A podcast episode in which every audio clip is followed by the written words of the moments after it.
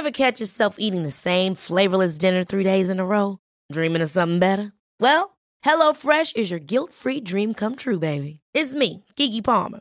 Let's wake up those taste buds with hot, juicy pecan crusted chicken or garlic butter shrimp scampi. Mm. Hello Fresh. Stop dreaming of all the delicious possibilities and dig in at HelloFresh.com. Let's get this dinner party started. Quality sleep is essential. That's why the Sleep Number Smart Bed is designed for your ever evolving sleep needs. Need a bed that's firmer or softer on either side? Helps you sleep at a comfortable temperature? Sleep Number Smart Beds let you individualize your comfort so you sleep better together. JD Power ranks Sleep Number number 1 in customer satisfaction with mattresses purchased in-store. And now, save 50% on the Sleep Number limited edition Smart Bed for a limited time. For JD Power 2023 award information, visit jdpower.com/awards. Only at a Sleep Number store or sleepnumber.com.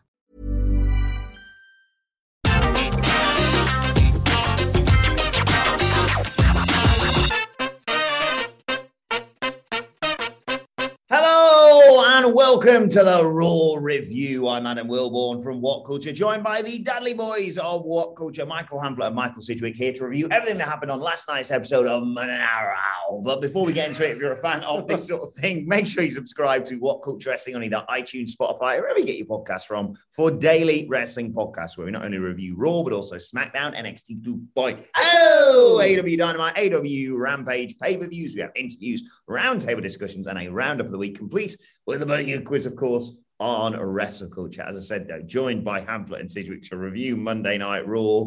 Two weeks away from Survivor Series, Sidge. What the bloody hell's going on? No, they finally got a direction at least. It felt from the outside looking in that they didn't know if they could be asked with the Raw versus SmackDown thing.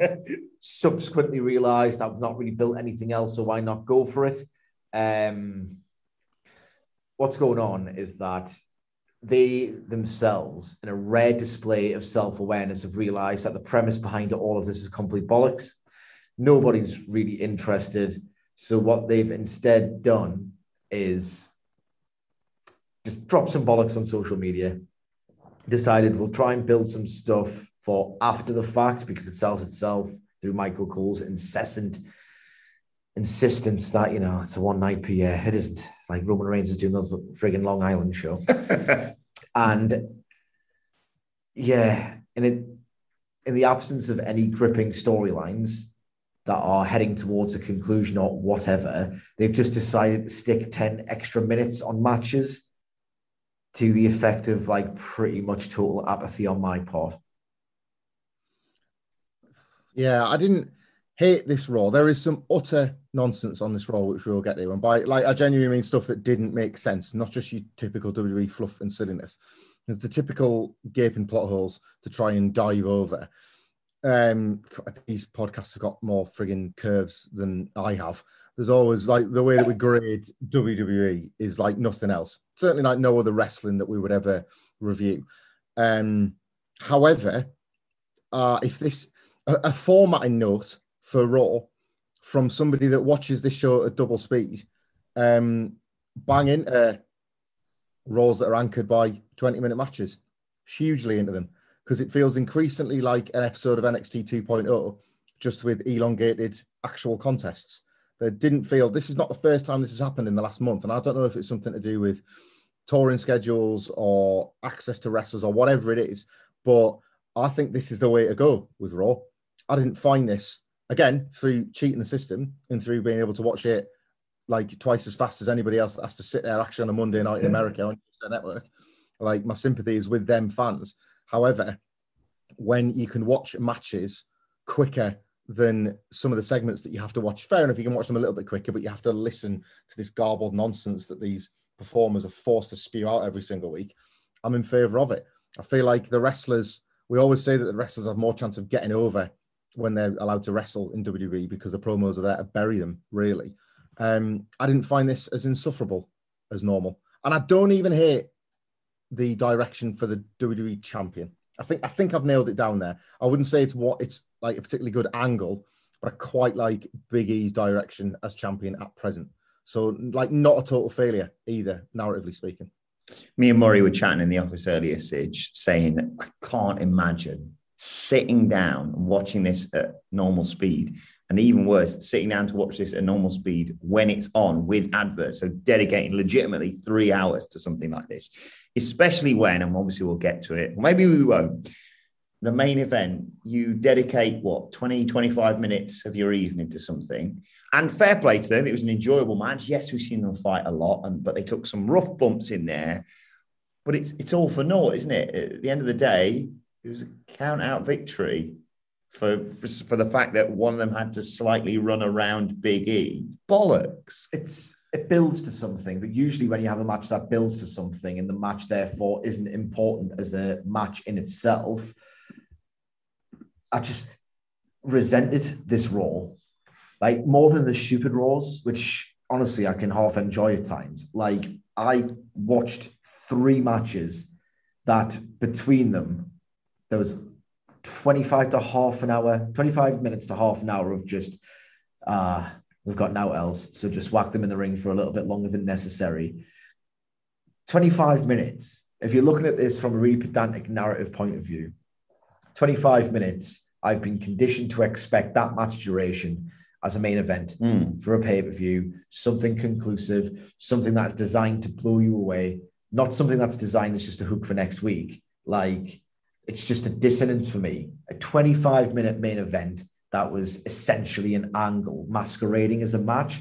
It didn't need to go 25 minutes. It didn't. I just felt sorry for the amount of bumps taken. And neither did I don't even remember hardly anything from that. What was it, a four on four match earlier on in the night? And that went about 20 odd minutes. Like it's just a match for match's sake. I can't receive it as this great blow away match. The admirable effort put forth in it by the actual talent involved because it doesn't really mean anything. It's not a main event. It's nothing conclusive. It's not designed to truly elevate someone. It's just there to make other things happen. So there's no excuse for those matches to go as long as they did. Well, let's let's get into it, and uh, we'll dissect this show as we go through it. The show opens up with uh, Kevin Owens and Big E in the back. Big E's oiling himself up, and Kevin Owens is desperately trying to explain that he isn't the same guy he was before. He doesn't just turn on his friends nowadays. Um, he says, "Look, I know I've got a bit of history with the New Day, but I've changed. I'm trying to be sincere." Big E just doesn't care and walks off. And then we go straight into a Seth Rollins promo uh, who walks down in a preposterous outfit, of like a blue, like he's a flasher, blue raincoat sort of thing. Which side is he on? Everyone thinks chanting he looks stupid. He welcomes us to Monday Night Rollins. Uh, and bangs on about how great he is. He's the face of Monday Night Raw. He's going to lead the team to victory over those SmackDown bums at Survivor Series. Uh, and he says, but who is Kevin Owens? That's the real question. Is he the prize fighter? Is he the person who puts it all on the line for the WWE universe? Or is he a snake, a liar, a spineless coward? He talks about he's known each other. Uh, they've known each other, Rollins and Owens, for a long old time. They came up in the industry together. And if you know one thing about Kevin Owens, is that he stabs his friends in the back. Just ask Sami Zayn or the New Day. Owens is as low as he gets, uh, as low as it gets and he can't be as trusted as far as he can be thrown, which uh, isn't far at all. Michael Sidgwick, the floor is yours. Nailed it, victory lap. I knew they were going to. As soon as I realized there was a storyline premised on whether or not you can trust Kevin Owens, I knew they were going to factor that line as far as you can throw him. But you know, he's fat, so you can't really throw him very far. I'll be nice to this. It's a heel saying it, so it's fine in the context of the fiction, I guess it's fine. It's it's well, it's a, it's again, it's the curve. It's significantly better for Seth Rollins to see it than for Big E to see it. Yes, Um, but even so, as you pointed out in the office earlier, it's effectively the company saying about a guy they're trying to convince to stick around. I mean, you expected one to stick around, wouldn't you? He's like for it, it's one of those where it's like, well, he gets booked terribly, but it's like it's one of those where it's like they don't think that he's Mm. consistently on TV. He's always a guy that can slot in at a B level pay per view main event. Like, surely one would expect that Kevin Owens is he's got that sort of elusive trust that Vince has, hence why there's like about nine people on each show every week. He's one of the few trusted people on this show. So you'd think that if they were going, and it's wrestling, you can't just like give him every belt and make him a hero. You have to get heat despite the fact you're trying to do this. But you wouldn't, yeah, it makes no sense to call him fat if you're presumably trying to get him to renew his contract. He's a yellow cell on the spreadsheet rather than the green Hmm. one. He's not a human being. He's not a wrestler. It doesn't matter if he's fat or thin. He's yellow. well, uh, Rollins concluded the promo by saying that Owens is the biggest liar in the world. After tonight, he's going to be the biggest loser as well. Uh, this brings out Owens, of course. They get into a little brawl. He tries to power bomb Rollins on the apron, but Rollins hightails it out of there. Uh, yeah, Hamflett, what did you make of the this promo from Rollins and the weird the oiling up Big E segment from before? um, I, I like the oiling up thing because I think it is Big E just making fun where there's absolutely none to be had in uh, in WWE. I didn't mind this like Seth Rollins take on Kevin Owens. It's logical, I guess. Um, the root of any heel is that they should believe what they're saying, even when Seth Rollins cannot really act. I, nobody really knows what this character is. He wears clothes with the explicit attempt to irritate. Yeah, he's like he's Robbie Savage. Do you know? Like he kind of Seth Rollins just exists to like dress slightly funny and say controversial things to annoy people. And at this point, like all of that is very dated. You can wear whatever you like and nobody's gonna care anymore. You can you have to say the most hideous, heinous things to draw a reaction. Seth Rollins is none of those things, you know. He's like, so he doesn't. I don't think this is really proper heat. I don't think this is really a, a story. I think it would be overly kind to say that it's decent storytelling or they're building to anything big between Seth and Big E. I guess after tonight, um, you've got Seth and Kevin Owens as strange bedfellows on the Survivor Series team. Now that they're both heels together, very different kind of villains, but they're both villains nonetheless. I guess there's something to that. Um, not bad in the context of what they were teasing out for the rest of the show, but rubbish by by any like against any set of standards. Rubbish, but you know WWE's bars below the floor, isn't it? I was going to say the, the only credit I can give them is, hey, they booked this main event in advance. This wasn't hot shot as a result of this; it was already happening. I mean, that's you know, again, that's the curve. The bare is the thing that should be happening on a goddamn emulation of a sporting broadcast. I, I thought just yeah, uh, unusual. I don't really have them when I'm watching this show. I hate my life. I couldn't tell whether Big E was an elusive, like thank Christ there's one at last, smart baby face who had was under no delusions about what exactly Kevin Owens is as a Mhm. human being. Or I couldn't tell if it was muddied somewhat by the idea that Kevin Owens was like, no, no, I am trying. You're just making it really hard for me not to do it. I don't like the, I think it's a bit overthought Mm. if I'm being perfectly honest, because you kind it's not clear if Big E's, by virtue of being a bit of a knob, has brought this on himself, and you can't really sympathise with that, and that's the ultimate key to getting over as a babyface. I'm leaning on the idea that following the events of 2019, Big just smart, and he realised something like this with Kevin Owens is inevitable. So I'll give it a tentative pass. Uh, Riddle is backstage with a Randy, uh, really excited about tagging with the Street Profits in this mad eight man that we're going to get. Uh, he does a reference to Eternals or Voltron. It's ruined our Zeitgeist heist. for No, the, they'll uh, do it again. This is what they do. 2.0 preview. Um, anyway, Orton's not happy with Riddle. He tells him to, to stop picking fights, stop going after Omos. They've already got the target on their backs. They're the tag team champions. That's what they've really got to worry about.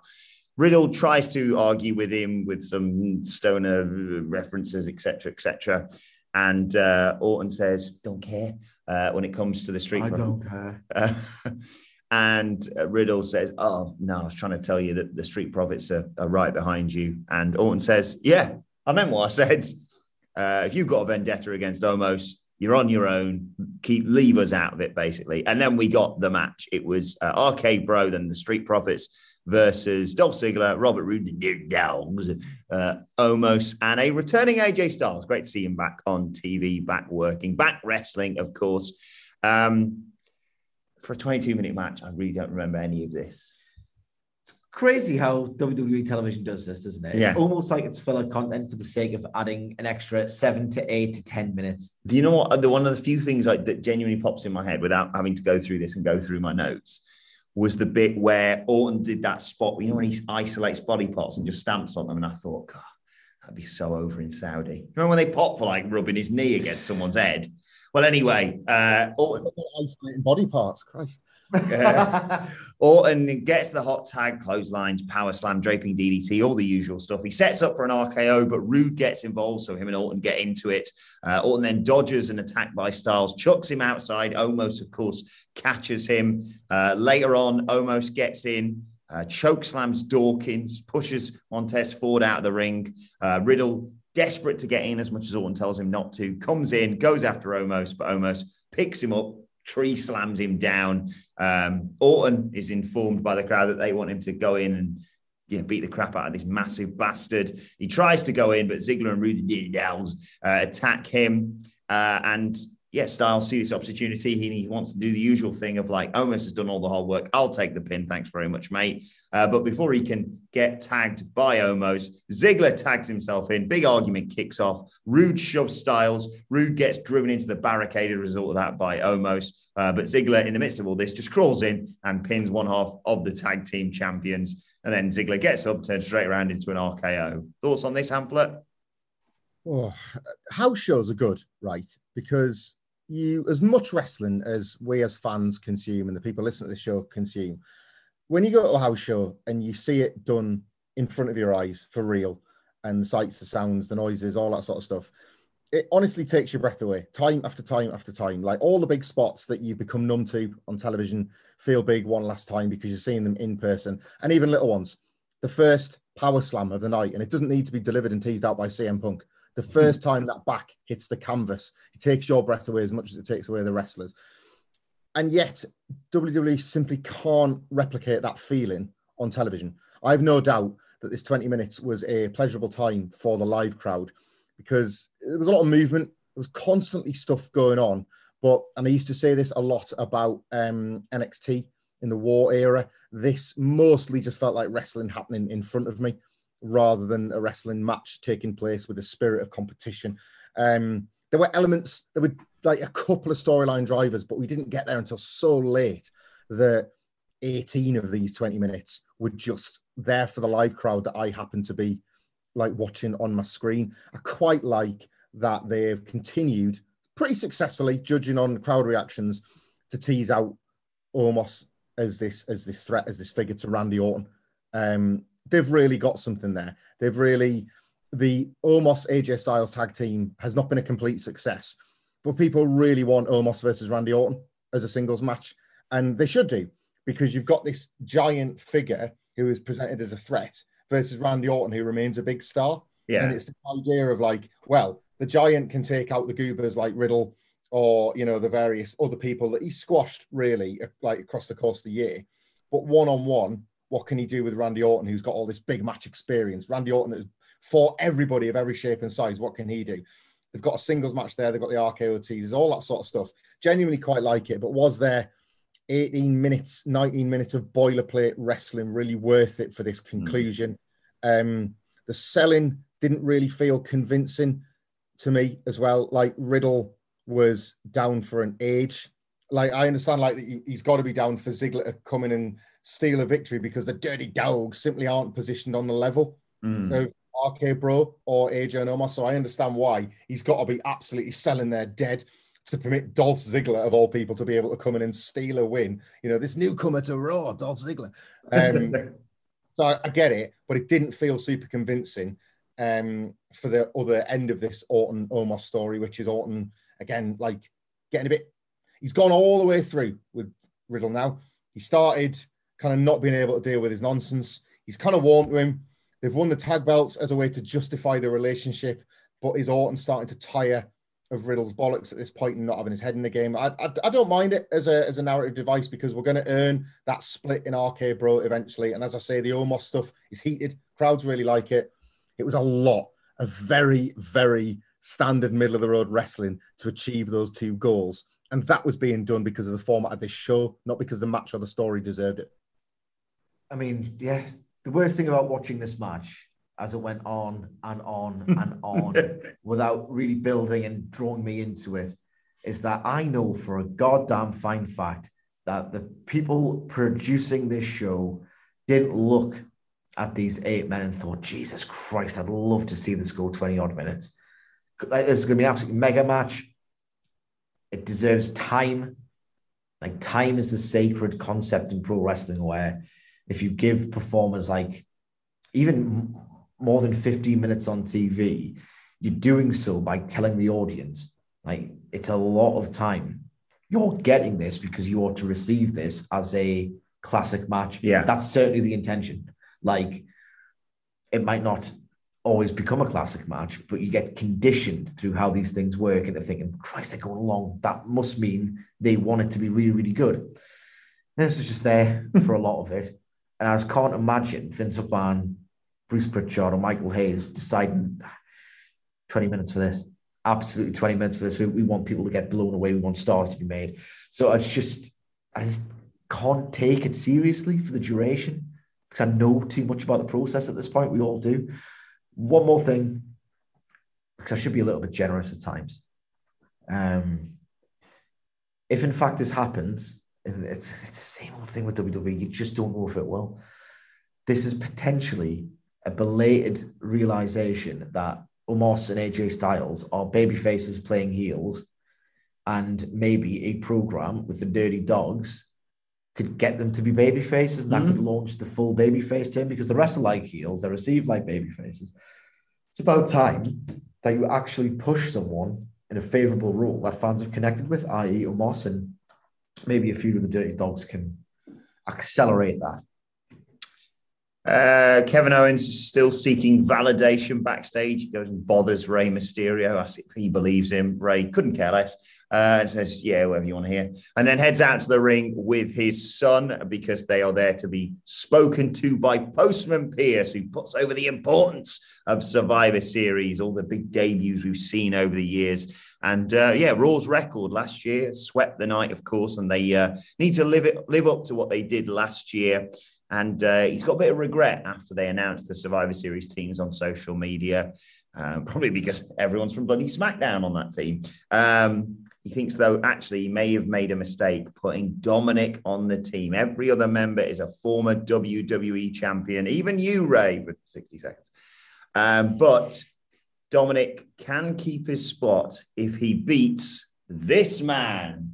And here's Bobby Lashley. He is back and he ruined Dominic Mysterio. God, this was great. I mean, the you know the match was fine, but oh my god, I've been looking forward to this. He chucked him all over the place. He chucked him into the post on the outside. Yes, Dominic got a little bit of offense in, but he got ragdolled for the most part. And Bobby Lashley puts him in the hurt lock after about three minutes, and I go, cool. And there we go, submission or referee it because he passed out. But no, no, no, Lashley's not had enough yet. So he chucks Dominic out the ring. He's battering him round ringside. Rey goes, Excuse me, can you get off my piss off, Dad? Kicks him in the chest and gets him out of there. Posts him again, spear, another hurt lock, and the little bitch tapped out, didn't he? Out the team you go. Get in. Uh, I quite enjoyed this. It was the high point of the night for me for two reasons. One, I like watching stars be stars, and Lashley again looks like a star in this sort of environment. One of my favorite things is that Vince McMahon is as bored of the show and his decisions that inform what the show's going to look like as I am. Like Vince McMahon hates this product seemingly as much as his harshest critics. They've done the social media announcement and they've, and Vince has woken up on the Sunday and thought, I'm bored of this. this is just as rubbish as it feels to everybody else. Um, I had to get Lashley involved somehow. Why, why, haven't they, why haven't they put Edge on the team? because if this was the plan all along, it just makes Dominic Mysterio look like an absolute tit. And, you know, any bad theoretical scenario is viable. That's the best thing about it. They've either slaughtered the aura, what was left of it, of Dominic Mysterio with this bait and switch angle and just made him look like a complete nobody, a complete pitiful geek. All have realized, oh, I need a bit more star power in this because I've regret my impulsive decision Either one of them is a funny indictment of the process. Didn't they literally do this a few years back with Jason Jordan? I mean, that was slightly, you know, oh, nepotism, Kurt Angle, etc., etc. But over the past since they've brought back the brand extension gimmick for Survivor Series 2016, I think it started. I don't think a single year has gone by where they've committed to something in the advertising of the show and didn't realize, oh, it's boring. Oh, that's been done. I'll swap a title around because that's either been done last year or the prospect of this year's is so boring. Do you remember when they were thinking, are they are they actually going to do Jinder versus Brock at Survivor Series? I mean, incredible. Either Vince McMahon actively enjoys sabotaging his baby faces, funny, or two, he's just decided, oh, it's boring. And it's just like, how come Vince, the guy whose boot you lick, is allowed to do this, and I'm not? Mm. What the thing I also thought I felt feel a bit bad now going in on Dominic Mysterio there, Hamflett is, I mean, he's not going to be happy, is he? I mean, he, he, he had his dad up on his shoulders. Oh. He, was, he genuinely he was carrying him on his back as they came out, and I thought, oh, yeah, he was. He was carrying his dad on. I was like, oh, here we go. I just feel like maybe he's going to snap possibly at some point, Hamflett, and and attack those closest to him. I got a I got a hot take and a prediction for you, but I'll save that for a preview podcast down the road, brother, down the old dusty trail. I'll save that one for another day. Um, you bit if you like. I'll just go on my phone.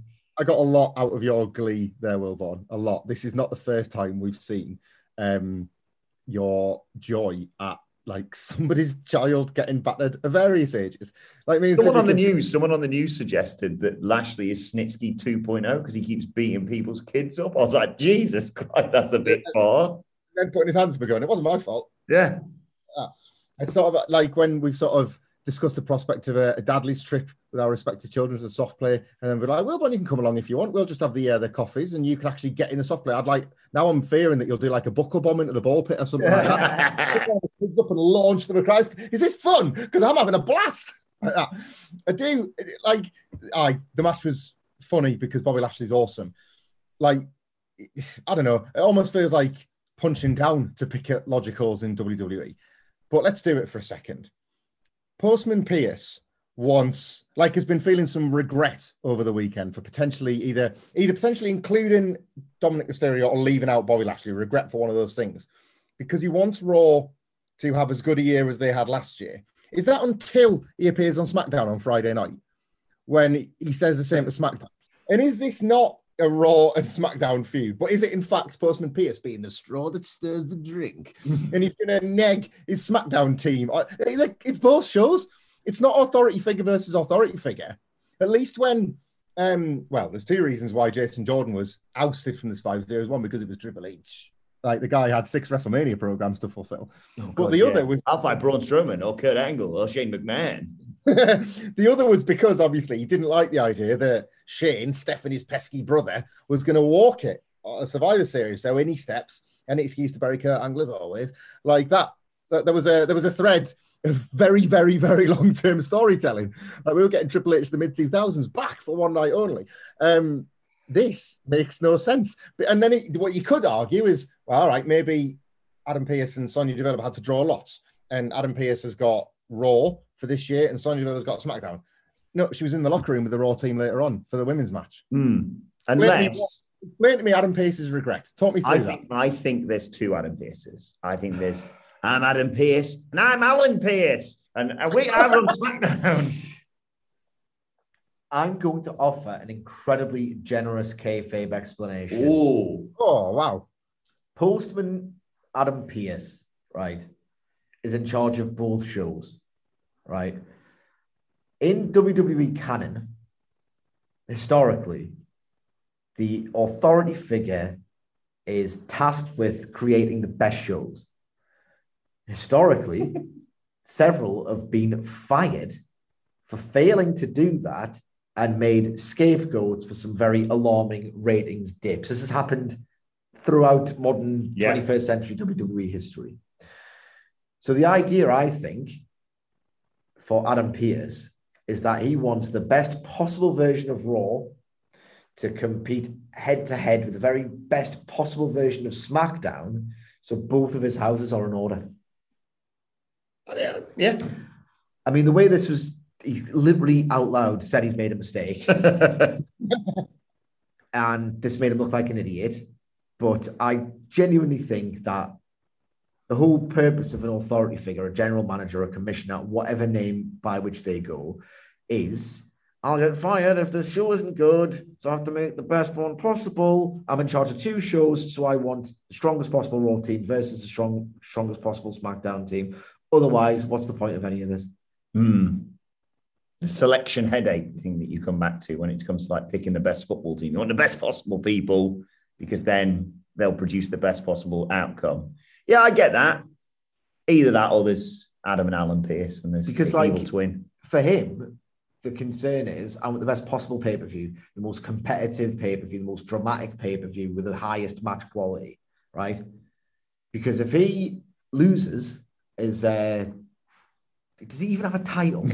Postman. Do they have titles? What's? Like, I don't even think they have titles. Like, Adam Pearce was just there and he just materialized there in 2020. I think he's first started just rocking up. Director of live events. Is that, is that a real thing or a fake thing? Well, click hover over the um the thing, the reference. That's why Raw felt so much like a house show this week. I'm pretty sure that's like, is that a real job? Anyway, just to flesh out this idea more than it realistically has to, if he loses as Raw, insert job title, he can say, "Well, I bloody won with SmackDown, didn't I?" yeah. I just think he wants the closest race. That makes kayfabe sense.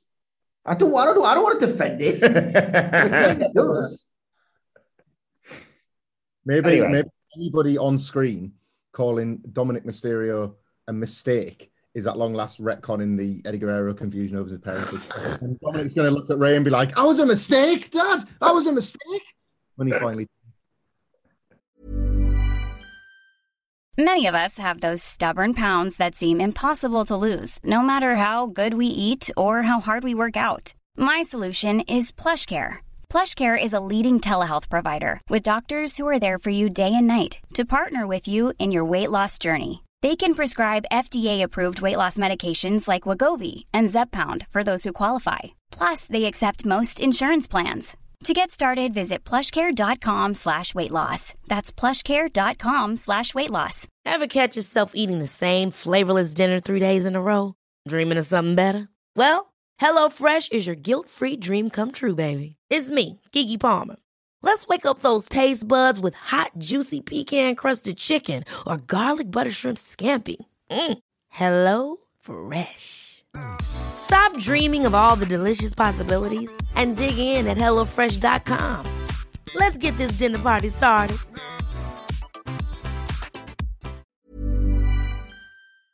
Before we go any further, though, this show is sponsored by BetterHelp. Now, we all carry around different stressors. They can be big life worries or just, you know, little things like your favorite wrestler not being used properly. The thing is, when we keep them bottled up, it really can start to affect us negatively. Therapy is a safe space to get things off your chest and to figure out how to work through whatever is weighing you down. It is really helpful too for learning positive coping skills and how to set boundary. Therapy basically empowers you to be the best version of yourself. So why not give BetterHelp a try. It's entirely online, designed to be convenient, flexible, and best of all, suited to your schedule. Get it off your chest with BetterHelp. Visit betterhelp.com slash whatculture today to get 10% off your first month. That's betterhelp, H-E-L-P dot com slash whatculture. Let's move on uh, and talk instead about what came next, uh, which was um, the Alpha Academy. Chad Gable noticed being approached by Rollins, uh, and they start talking about Kevin Owens. And Gable talks about his degree and his uh, GPA, and says, "Yeah, Owens is a he's a liar. He's, he's as bad as a liar as, as Aaron Rodgers," which is a topical American reference about, I assume. Rogers talking about, I think it was vaccines or something on, on Joe Rogan's Oh, some like woke mob bollocks. Uh, anyway, uh, Gable said he's going to. love it. By the way, the trending tab. It's our favorite thing. Like, come on, what's going to connect with people? Like, one-off references to things that are in the news. They have to do a joke about it. Yeah. That's Saturday Night Live. Wrestling. What else is in there? What else is in the news? Uh, what else? You seen this? You heard about this? this? Well, we've got it. I want to check that trending tab ahead of the preview later, which I may I may not be able to do. Actually, oh yeah. We'll see. We'll see for the NXT 2.0 preview. Uh, he's gonna he's gonna beat the crap out of Big E. Uh, he didn't. Uh, Big E beat him inside five minutes next. Uh, although Why did he get the match? Because Finn Balor's Yeah. on a European tour. exactly Why book that last week then? because they didn't think about it because they don't think about things until they're right in front of them. Hence why they went, oh, it's less than two weeks till Survivor Series. You better tweet something out. Some of the work in here was really nice. Oh yes, this, gonna- this, if any if any match should have been given more time on Yes. this show, it's this one. Yeah, he could have had a nice, a, a- a further breakthrough performance from Chad Gable because that's what they're trying to sell on commentary. Corey Graves outright said, Chad Gable's got all the talent and potential in the world. He just needs to string together a few impressive wins to really climb up the card. And he gets dusted in five minutes, which isn't that bad TV match time. It isn't. No. But in comparison to just excessive, we've got any ideas, have 30 minutes or 20 minutes or whatever, it looks worse in contrast to what was promoted elsewhere on the night. Um, yeah, I mean, there was some fun to be had through some of these sequences, but it accomplished nothing.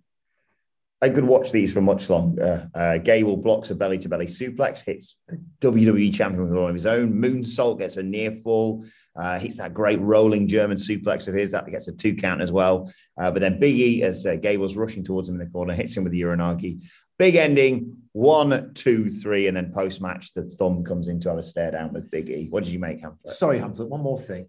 I really try to grasp against my ingrained tastes that some people actually like the show. And I'm going to sometimes I try to analyze it on that level. Like, what is you don't like the format, you don't like the commentary, you don't like the presentation, you don't like the verbiage. There's something people like about this. It should be my job to determine what that is. How can any? Um, that's the thing. You only ever see cry laugh emojis. If someone can articulate to me what's good about it, right? I might be able to see it their way. This match shouldn't have happened. You shouldn't be getting in the vicinity of a world champion a victory over whom would land you a either a championship opportunity or what's the word they use? It's not eliminator, but you know what I mean? It's Uh, oh, Yeah, their version of contenders match or contenders something. or whatever. You shouldn't have had this match. Like, all you have to do is watch last week's show to ascertain this. I just don't get it. I'm trying. I do try. Please watch. It's impossible. It's objectively bad. Yeah, please watch weekly, but do forget what we did last week as Yes. well. Uh, until we remind you in uh, vast recap segments. It's just objectively bad. No, that is precisely the instruction. Yeah, we need you every week, but we don't want you to remember a single thing of it. Like you can remember what we tell you to remember, and you can apply context when you're permitted, but only then. Um, like this was, was it? Said you said that they were fun. Put the fun, grow fun on Mernals. Like, but nothing more. I like, I like watching world champions wrestle mid card matches. Genuinely, like that's something I enjoy. I think it's good from a perception point of view when the world champion comes out and like dominates a mid card match. It shows them to be the best, especially in WWE because half the time the angles are rubbish. So whilst Big E's got to do some silliness often in the main event or like do a short opening promo where he welcomes everybody doing the game show host stuff, I quite like it when they just send them out there to have five, six minutes as the champion and just say, you know, just as a way to say there's a reason why I'm here. That's that's like across all wrestling shows. It's it's good. It just wasn't well booked because Chad Gable should have won last week. Exactly. Uh, Owens still wants validation from others backstage. He's really desperate. He's asked R-Truth for his thoughts, uh, and R-Truth says, "Hey, Jesus Christ, what's this? hey, man, I, be- I believe you." But then he also believes in Bigfoot and the Loch Ness monster and mermaids and all this other bollocks. I understand what they're doing. They are trying to tell a show long story, right? But you can tell one that doesn't make Kevin Owens look like a tit. Like, come on. Why would he take the opinion of R-Truth seriously? And how Absolutely begging it as well. Just please, please, someone believe me. Even you R-Truth.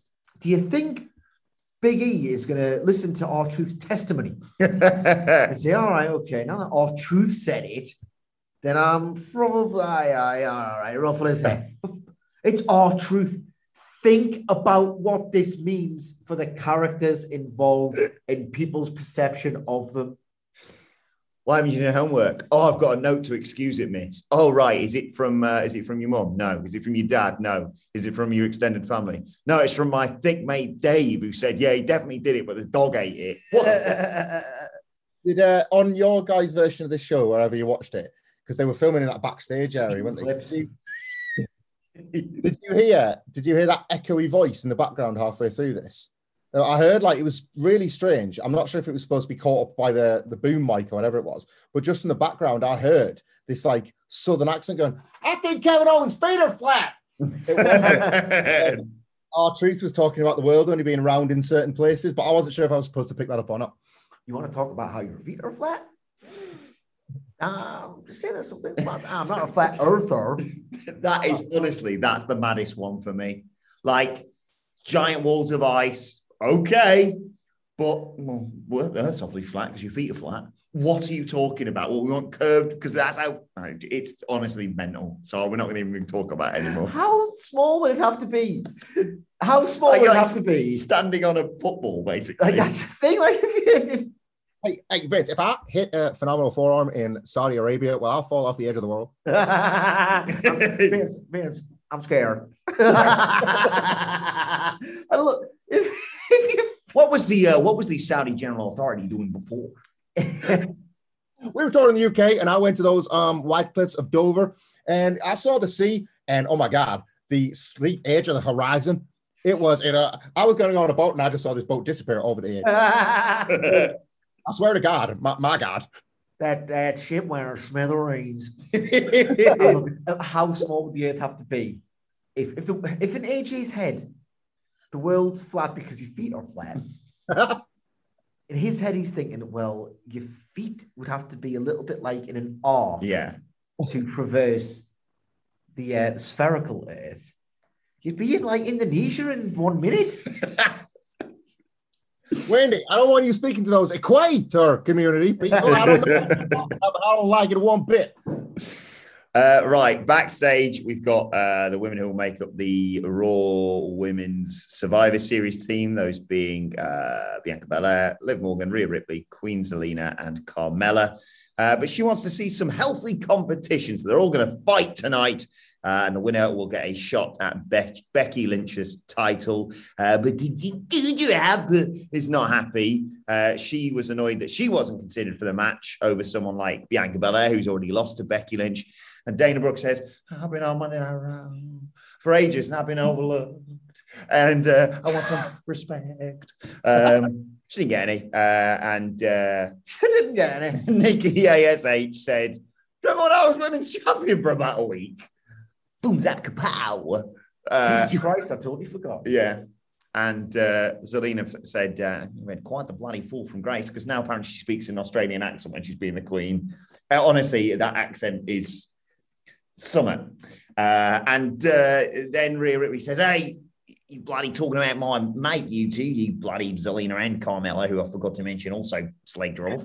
Uh, says, don't talk about my partner like that ever again. And then all the women can't stop arguing. End of scene. I mean, my God, this was absolutely rotten. this was so awful. And like the thing is, Dana Brooke doesn't have a leg to stand on. I don't want to go full Corey Graves, but in the fiction of Mm. WWE, I'm not talking about a performance, whether or not she should have uh, improved by orders of magnitude or whatever. I'm talking about the results, the match outcomes. She's a loser. so what is she talking about? She just comes off as delusional. She just wants an opportunity on Monday Night Raw. in 2039, you're going to see some legend segment, and it's going to be like Nikki ASH, Apollo Crews, Riddle, and Dana Brooke.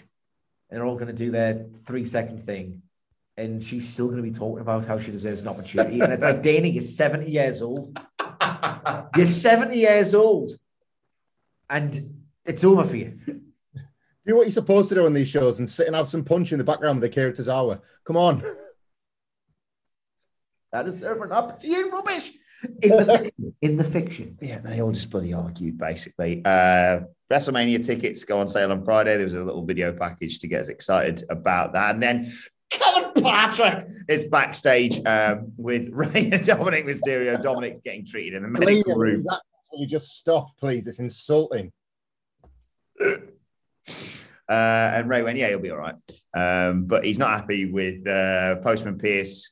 We should be questioning his integrity, not Owens's. Uh, and uh, if he wanted Lashley in the match, he should have just made that call in the first place. And then Austin Theory just snuck in in the background and took a photo, took a selfie whilst he's cradling his injured boy. You love Austin Theory. It's great. This. What do you think of it, Hamflett? Uh, The the the Rey and Dominic stuff leading to what we know it's leading to. I mean, Rey's, Rey's right, isn't he? I Pearce could have just said, "I'm not really feeling this. I'm going to swap," but he allowed this son to be like a lamb to the slaughter. uh, like, but unfortunately, because it's WWE and everyone's value system is broken, that scans is quite funny. like that, this this otherwise dick move. It's like ah, that's good pattern from Postman Pearce. Like, could I've, I've swapped the graphic with no rules here. We've done this a million times before. Five minutes of getting brutalized instead. Like, I wish it was anyone but Austin Theory because I, I quite like the selfie too. I just don't particularly want to engage with him that much. It was pretty funny. I, th- I think it's a hilarious gimmick. Uh, see more of him later on. Uh, now, possibly, I think Michael Sidgwick's favorite moment on Monday Night Raw, whenever it comes around. I don't. I is- never have one. No, because you love the bit where they say, right, for this time period, the 24 7 rules don't apply. We're going to have a match for the 24 7 championship. When they end, the rules kick back in for another 24 7 championship match. The twenty-three fifty-five six eleven fifty-five. What a I hate my life, man. so it's Reggie versus Drake Maverick. Uh, during the match, out comes R-Truth. He gets attacked by Shelton Benjamin and Cedric Alexander. This distraction allows Ma- Maverick. To... Oh, he's put his head on the desk. Uh, this distraction allows Drake Maverick to schoolboy Reggie. He wins the title. He goes. Would you risk it all for the reflection of my chin? Looks like a snowman. That's good. That it's just some arms on it. a little smiley face. Oh, look at him go. Have that, John Lewis. That's not getting tweeted. Uh, it's too late now. It's been whittled away by the exposure to the air. Uh, what happened? Oh, yeah. Uh, Drake Mavericks just won the 24 7 title. He goes on the outside uh, to celebrate. Akira Tozawa rolls him up. Akira Tozawa starts celebrating. Corey Graves gets involved. he rolls up Akira Tozawa. Corey Graves is celebrating. Byron Saxton gets involved. It's almost as if everyone gets rolled up all the time. He should be such an idiot. He rolls up. He rolls up Corey Graves, doesn't learn his mistake from what he's just witnessed. He gets rolled up by Drake Maverick, who tries to run away, runs straight into Reggie into the ring, who pins him and runs off and gives me a final bullet point for our podcast, boys. Six title changes on Monday Night Raw. Like that'll get us a few extra hundy listeners. Oh, I mean, not that we need it number one podcast in the UK on wrestling, but you know, yeah, it's always nice. right. Forget the rubbish. Forget the rubbish. that- Sorry, I can't. I'm reviewing Monday Night Raw. forget the rubbish that we've been just wondering why it's still happening after two long years. This none of these takes matter. Nothing's everyone knows these takes. Nothing's going to change from me saying these takes. But like your broadcast team is meant to have like a shred of credibility and authority. Like think of Jim Ross, miserable bastard that he is half the time. Like don't take him seriously. Tony Schiavone, legend. When he gets something, when he puts something over, I believe him. That I should be wowed by this because this great man loves it as well. Ex- Excalibur, extremely, extremely knowledgeable. Mm-hmm. Yeah, knows all the moves, shouts them in a, in a beautiful way. You got these idiots doing this. It's like this whole show sucks, and they everyone's an idiot. And I don't know how much longer I can keep doing this. I, honestly, I said to, said this when I came into this morning, Hamflett. I said this was one of those days when I had to have a word with myself and say, just just five more rules to watch before the end of the year. We don't have to watch them. It's not going to get any better. No, but as in, We get a break. yeah, the end's in sight, and then you know we can just. I mean, I'm not going to watch it over the Christmas break. Unsurprisingly, I don't think either of you will either. But Nah. Hamflett, what did you make of the six title changes? Pointless rubbish as always. Um, R.I.P. Reggie the longest reigning 24 7 champion in the belt's history. Mm. Male. 112 day reign comes to an end and then starts back over again. Pointless segment. Pointless segment. Pointless. Ev- pointless. Everyone's an asshole. Everyone's an idiot. Oh, speaking of assholes, uh, Taker was shown uh, hanging out hanging out with the Dallas Cowboys and George W. Bush. How can It ain't be- about politics. It's just about the flag. Famous, Why? isn't it? You can't call the Undertaker an asshole because he's always kicking asshole. I mean, I thought it was all about the flag. It's not about politics. He's not shaking hands with a bomber, is he? Wonder why not? It's about the flag, you asshole. I uh, I thought he uh, loved Democrats because Blue Lives Matter. It says so. I've seen him in the t-shirt in Power Slam magazine in the mid 90s. I know what he's all about, the piece of trash. Yeah. uh, well, I'm, I much prefer when he was hanging out with Mr. Worldwide over in Saudi Arabia. that was preposterous. Red Wasn't it? Green light. Everybody rest in peace. I Capture this with a Kodak. oh my God. Mark Calaway sings all your favorite Pitbull songs. Oh, right. That's the uh, that's the Christmas party sorted at karaoke. I'll be doing all Pitbull songs as The Undertaker. I only know one. Going down. I'm yelling timber. All right. Anyway, fatal five way match next to determine the number one contender for Becky Lynch's Raw Women's Championship. It is Liv Morgan, Carmella, Queen Zelina, Bianca Belair, and Rhea Ripley. Becky Lynch is on commentary saying, Look how great everyone is in the ring. And Liv Morgan's there as well. So you could all see where this was going. Uh, once again, Carmella and Zelina Vega, Queen Zelina, apologies, uh, try to work together, but they just can't coexist. Um, and everyone hits big moves, which was quite enjoyable, to be honest. Uh, Morgan hit a code breaker on Bianca Belair. Carmella takes out Morgan with a face buster. Ripley has to break up the cover. Then Zelina DDTs Ripley, but Belair press slams her onto the other three women outside the ring. That was just great. Uh, there's a bit where it looks like they're setting up for a Tower of Doom spot. And then Bianca Belair, as she often does, just boggles the mind, picks up both uh, Queen Zelina and Liv Morgan, double power bombs them, and then gets missile drop kicked by Ripley. And then Carmella super kicks Ripley. She gets a near fall from that. Uh, Ripley then hit Belair with a riptide, but Liv Morgan dives in to break up the cover. Uh, Morgan dodges out of a riptide again from Ripley. Uh, she hits the Oblivion, uh, but Zelina breaks up the cover. Then Belair comes in and kicks Morgan out of the ring, and she's got Zelina on her shoulders while she's doing it. She's so great, Bianca Belair. She hits the KOD, but then a Doudrop, who wasn't in the match, gets involved, pulls her out, decks her on the outside, so she's turned heel now. That was good while it lasted. Carmella tries to steal the pin, but in the midst of all this, Morgan puts her in a crucifix pin. One, two, three. She is the new number one contender, and she faces off with Becky Lynch. A convoluted way of getting there, but I was kind of happy with this result, Hamflett. Yeah, I think you could watch this match one or two ways. You could watch it kind of with the identical uh, identical criticisms as the tag, really. Um, 20 minutes is too long for the fact that you're kind of building up two angles and you're only really getting to them by the very end, which is that Liv Morgan was going to fight the title, which we had already had teased last week, and that Doudrop was turning heel on Bianca Belair. You could say, well, there was all that action, a lot of television time for only really these two things to matter by the end of it. But I think some of this was carried at least by the work of Rhea Ripley and Bianca Belair in particular. You could tell that there was thought put into their big moments. There was no psychology to speak of in this match at all. It was whatever it was, 18 to 20 minutes of spot, spot, spot, spot, spot, because it would have been pointless to try and thread anything serious through it. But Ripley and Belair are for real. They're like, they're really, really, really strong wrestlers. Rarely do they not show this, but they're typically in terrible storylines or angles that do what it do what do what they can to suppress that. Um, I loved particularly, I think you mentioned it there, the, tower, the Tower of Doom counter.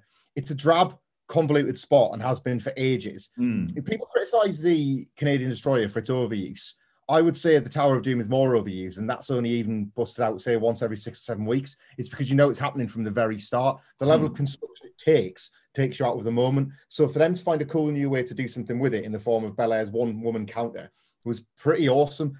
And I like it sometimes feels wasteful that stuff like that is inserted into matches like this, but I guess you need more bodies to do it. So um more time than it needed for the angles and the thing the stories it was trying to tell. But I it was individual moments of brilliance, which is sometimes all you can hope for from WWE matches. I let's um do a team bonding exercise. There's some friendly competition. And what if someone, what if what if there was like a really gnarly spot and like tensions flared as they do when you're having a fight with someone, and one of the two of the team members just could no longer coexist. Uh, the stupid match to book in the context of building towards Survivor Series. It's the one thing we didn't want to happen.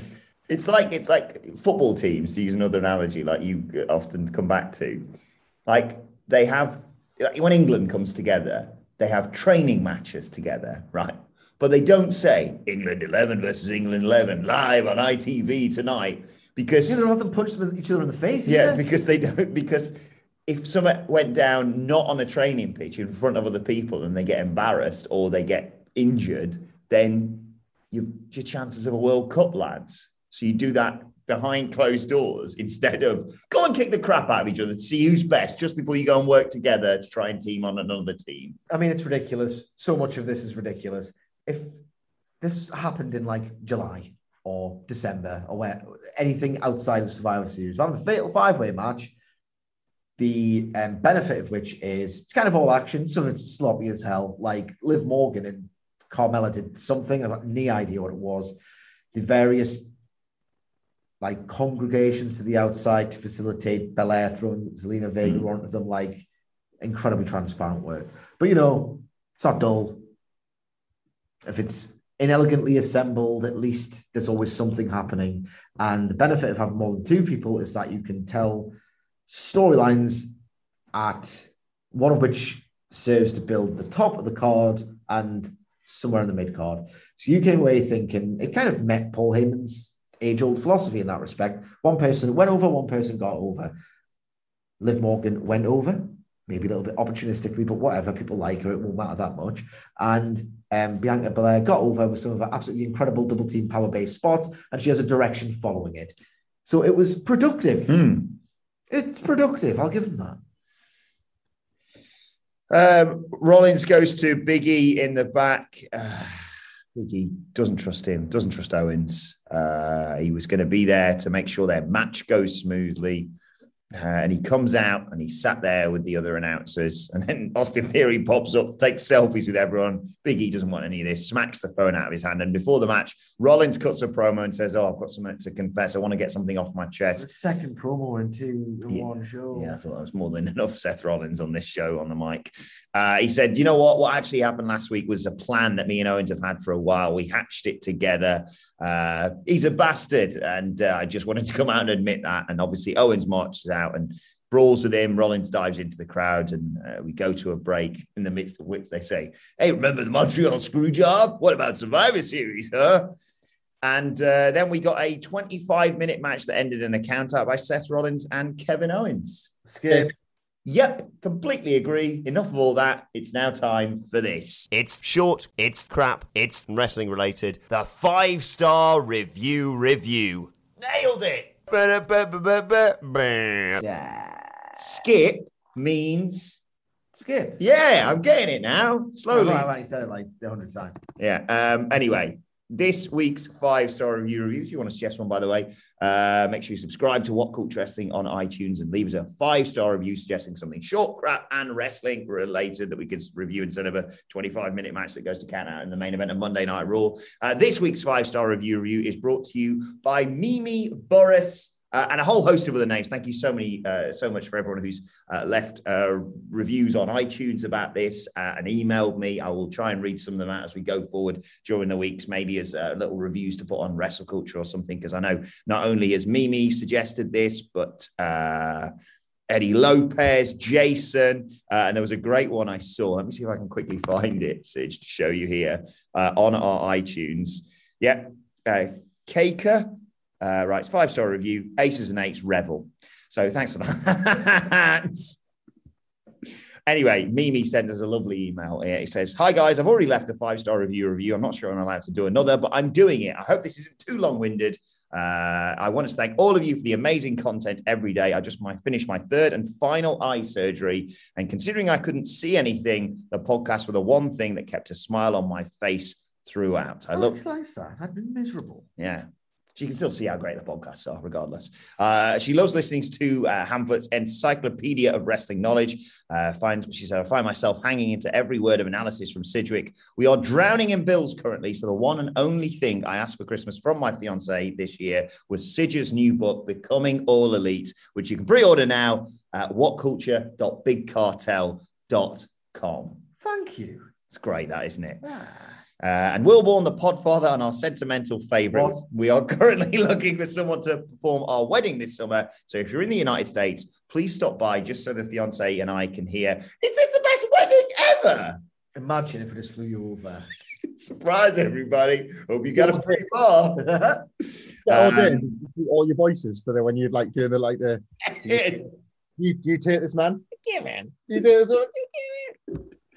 Uh, Mimi says, Your guys' uh, advocacy for all communities, but specifically to us for women's wrestling and the LGBTQ plus community means so much. Uh, we thank you for using your platform, and not being scared to speak up. For a five star review review, can you play, guys? Please do the Aces and Eights reveal thing you talked about last week. It was the only time I tuned into any TNA, but as soon as I saw Hogan on my TV, I changed the channel. Even the 12 year old version of me had more social awareness than WWE in 2021. Thanks for everything, Mimi. What a lovely email email that is, That's absolutely glorious.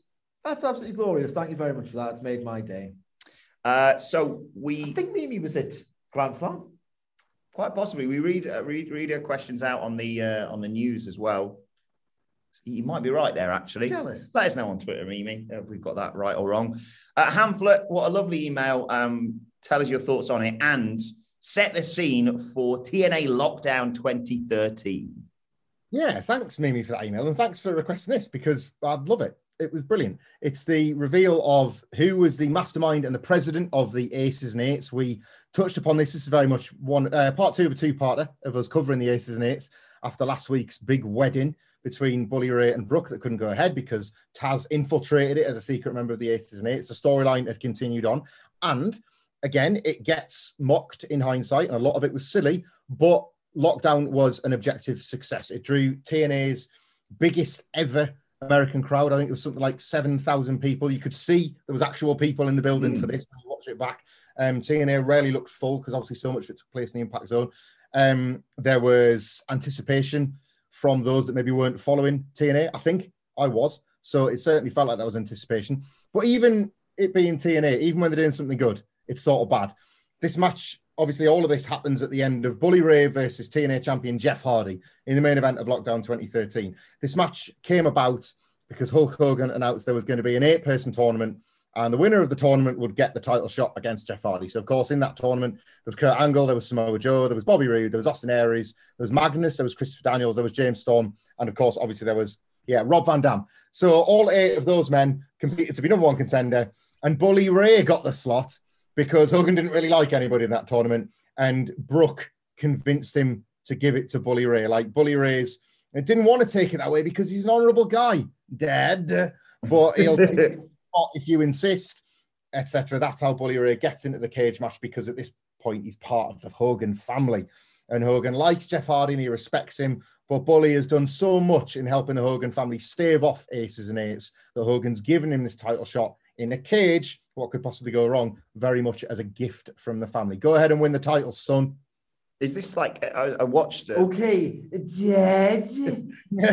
I watched the brilliant sort of recap of this whole what, 18 month storyline uh, by the end of the Aces and Eights uh, on Wrestling with Regrets YouTube channel last night. This was like nine months into it, wasn't it?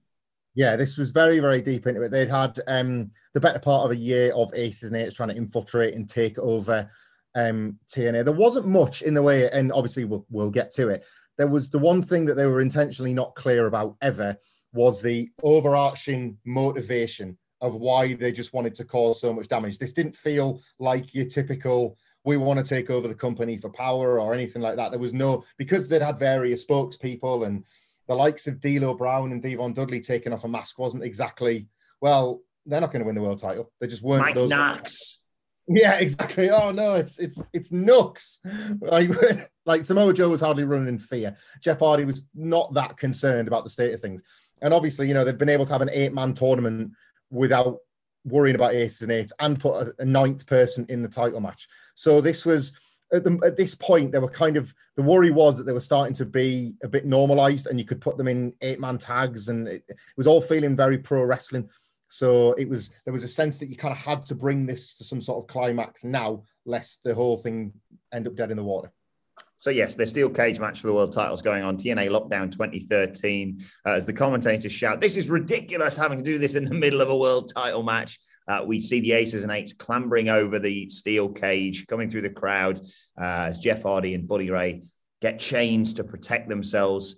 And Devon, uh, the sort of vice president, I think he was, of Aces and Eights, uh, stands on the top rope, eventually pulls out a ball peen hammer, uh, which was their sort of weapon of choice. And as Jeff Hardy's facing off with uh, Mr. Anderson and you know Doc Gallows and all that, it's Devon, it's Bully, and Devon just tosses Bully the hammer. It took, took about like five minutes to get out of his pants. Uh, and Bully grabs it, turns it around, and points it at the Hogans before twatting Jeff in the back of the head with it. Taz, with a great line, says, I just got goosebumps. Yeah, yes, says uh, Earl Hebner is forced to count the pin, but well, we've got to talk about Hulk Hogan's acting here. no, no. So did you have a go? No. Uplet. No, no. It's he, he's had the same. I, he can't act- he can't sanction this reality.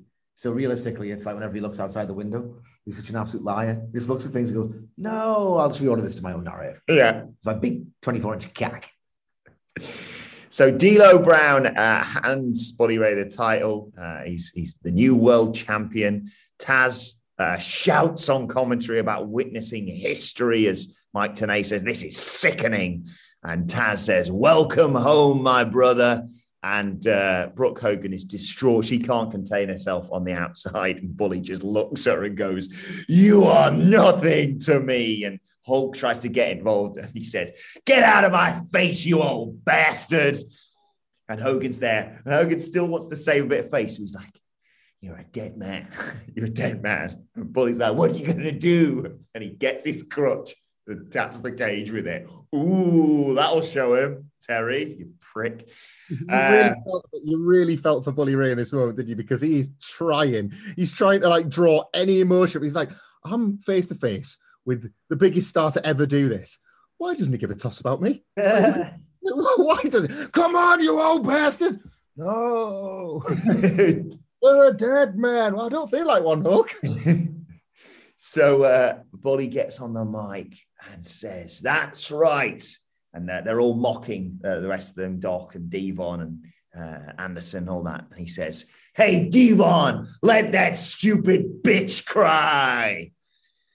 And uh, huge reaction from the crowd, of course, to that. a bitch. there was a shot, there's a great shot I paused to show you. He says it, stupid bitch.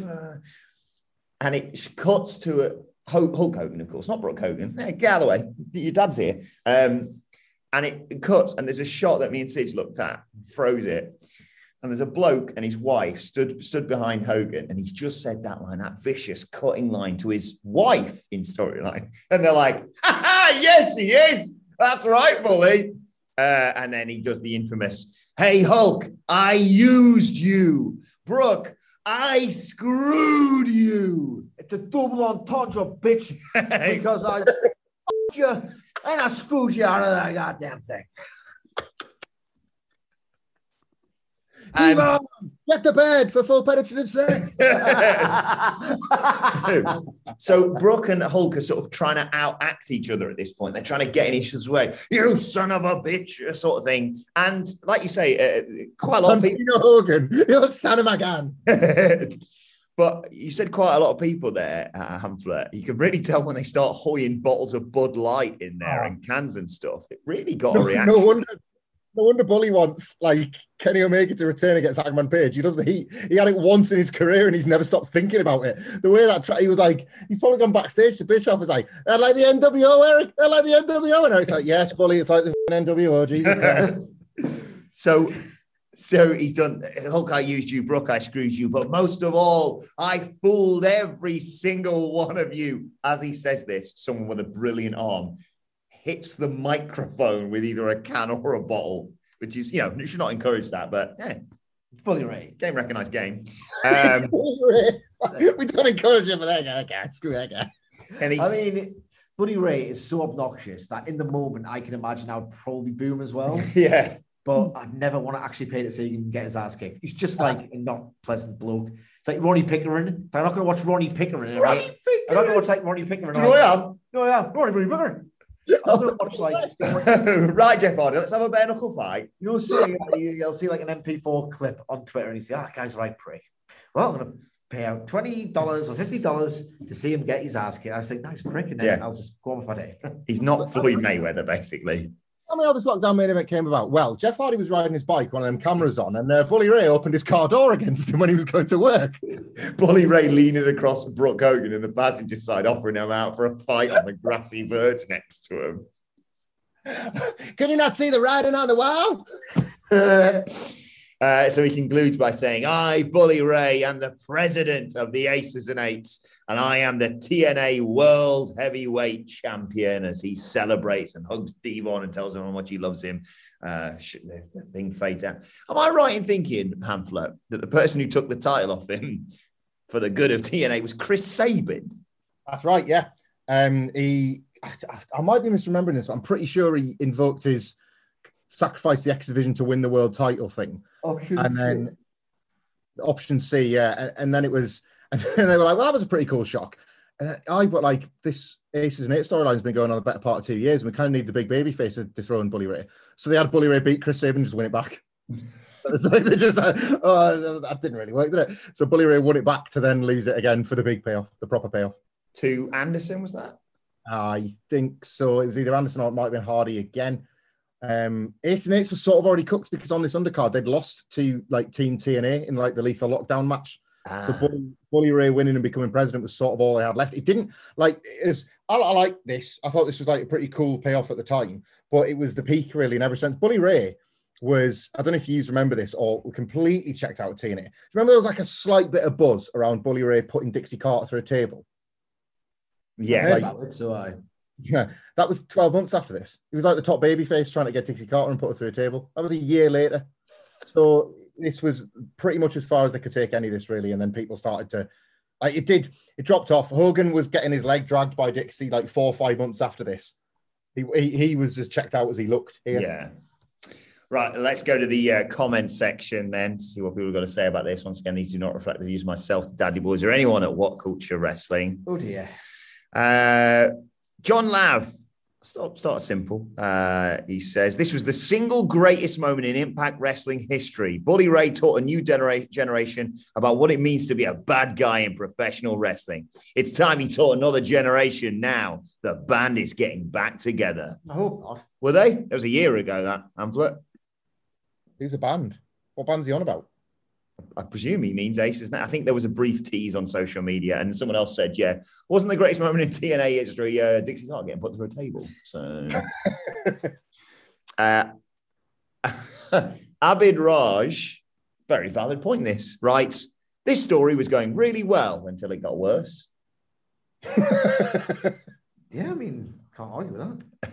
I like this one as well because it's one of those things that you can sense someone in the upper management of TNA will read halfway through and go, "Hey."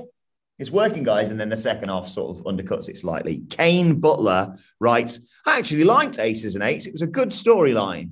I was six when this happened and I loved it. Uh, Sidge, uh, the Michael RN writes, the last great long-term storytelling in any promotion. I die. I love it's just like in any promotion. I obviously mean AEW. I obviously mean that, but I'm not saying that out loud because you know I don't want to expose myself to total troll. Uh, Fight Romeo Fight. I like this story more than anything. Right. LMAO. I was there that night and my grandma almost got into a fight with someone who, over who's better, Jeff Hardy or, and apologies for this uh, misspelling, Bulky Ray. right. We got, I think, two final comments. Let me just quickly glance at this. Okay. The two final comments. Once again, they do not reflect the views of Ah, myself, the Dadley Boys, or anyone at you- What Culture Wrestling. Would you like the creepy one first or the popper? Shall I say the popper for the end? Yeah. Okay. Chris Ubias, two months ago, writes I think Brooke has a beautiful face, gorgeous body, and her feet are even nice. She is the total package for me. Feet stuff. If not wrong with that. Good King Shame. I mean, ob- shame getting objectified, not the feed. Yeah. Speaking of which, final comment here uh, comes from uh, Darlene Pedersen, uh, who writes Wow. Brooke is as beautiful as her mother, with Hulk's chin, of course. What a gorgeous mix. God has truly blessed this family.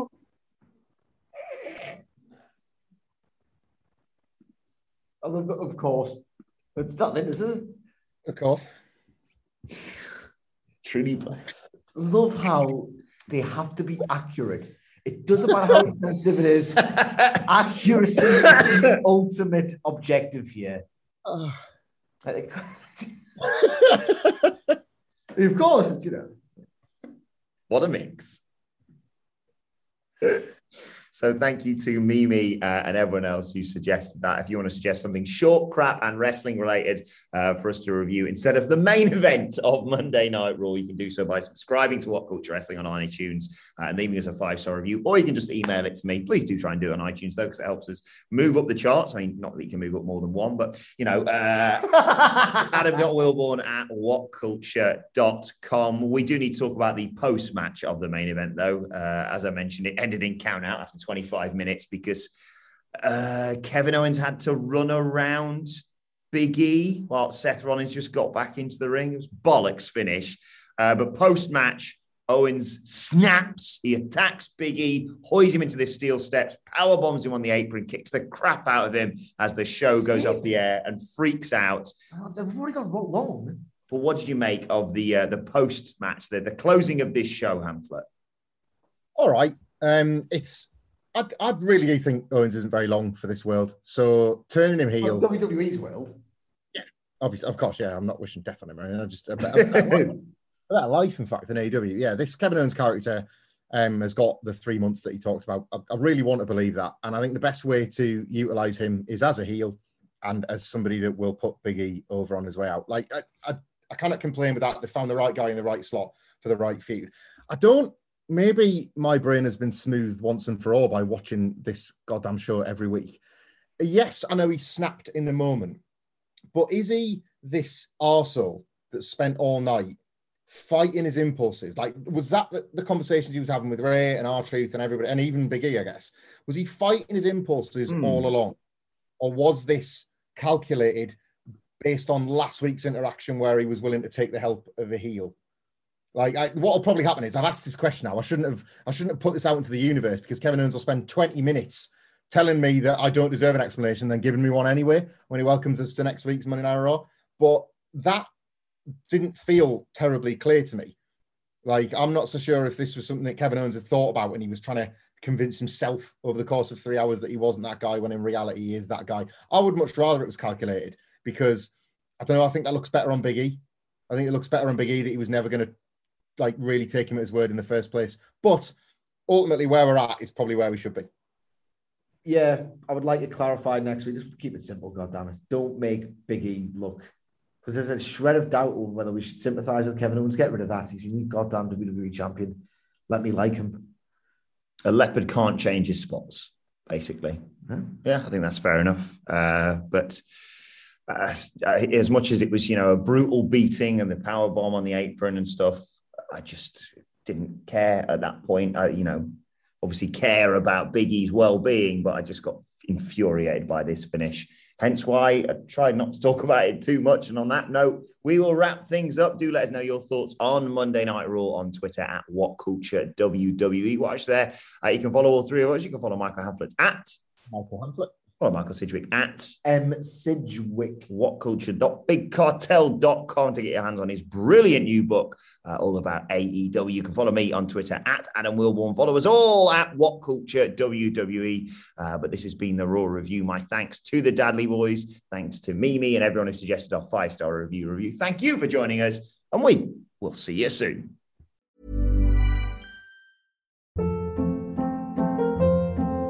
Hold up. What was that? Boring. No flavor. That was as bad as those leftovers you ate all week. Keke Palmer here, and it's time to say hello to something fresh and guilt-free. Hello Fresh. Jazz up dinner with pecan-crusted chicken or garlic butter shrimp scampi. Now that's music to my mouth. Hello Fresh. Let's get this dinner party started. Discover all the delicious possibilities at hellofresh.com. Even when we're on a budget, we still deserve nice things. Quince is a place to scoop up stunning high-end goods for 50 to 80% less than similar brands. They have buttery soft cashmere sweaters starting at $50, luxurious Italian leather bags, and so much more. Plus, Quince only works with factories that use safe, ethical, and responsible manufacturing. Get the high-end goods you'll love without the high price tag with Quince. Go to quince.com/style for free shipping and 365-day returns.